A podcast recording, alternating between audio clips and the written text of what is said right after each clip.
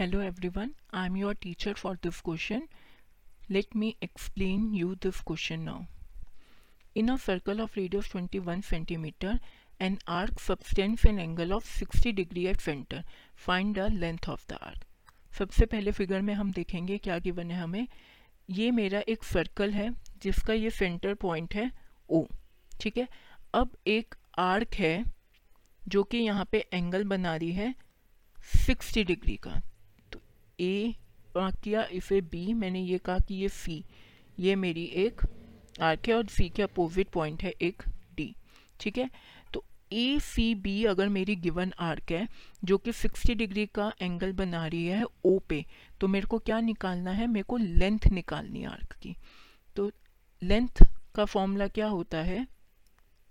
Length of arc होती है मेरी two pi r theta upon 360 centimetre. यहाँ पे आर है मेरा रेडियस और थीटा है जो एंगल सब्सिट्यूट किए तो यहाँ पे मैं वैल्यूज़ डाल दूँगी।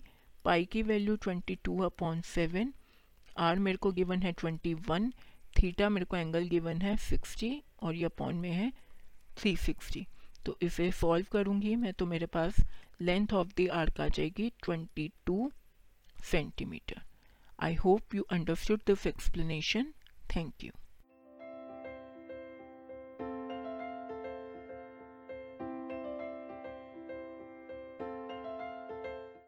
This podcast is brought you by Hubhopper Shiksha Abhiyan अगर आपको ये पॉडकास्ट पसंद आया तो प्लीज़ लाइक शेयर और सब्सक्राइब करें और वीडियो क्लासेस के लिए शिक्षा अभियान के यूट्यूब चैनल पर जाएँ।